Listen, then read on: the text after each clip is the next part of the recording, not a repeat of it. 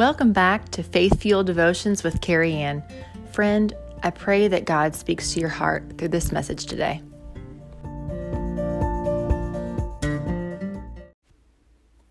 Blessed and a blessing is the one who seeks wisdom. I'm back.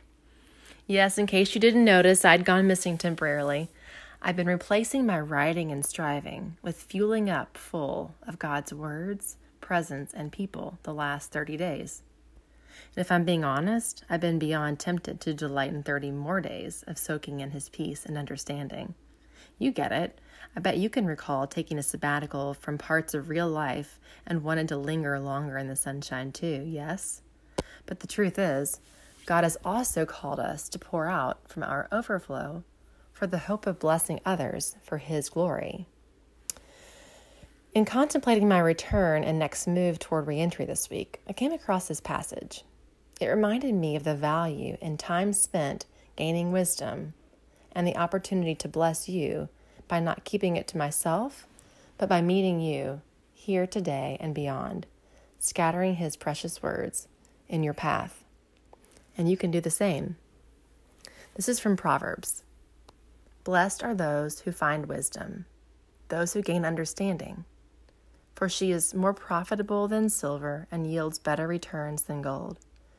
She is more precious than rubies.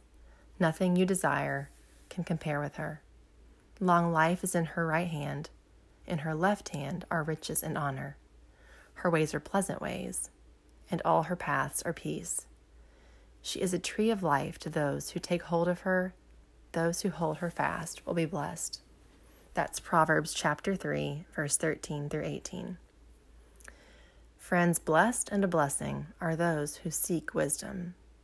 I hope you enjoyed a memorable Christmas season, and I pray your heart is ready to receive God's wisdom, peace, and presence for a blessed new year. Let's reflect. What is something you can do this month or plan to do this year to gain or share godly wisdom? How about today? Pray with me. Lord, you are all knowing, almighty, and creator of all things. May I lean deeper into your word and my understanding of you with all that I am this year.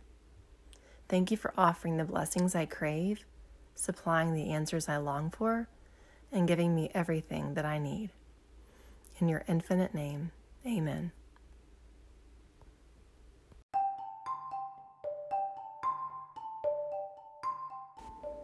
Hey, I am so glad we got to hang out today. I look forward to meeting with you again here on Faith Fueled Devotions with Keri Ann.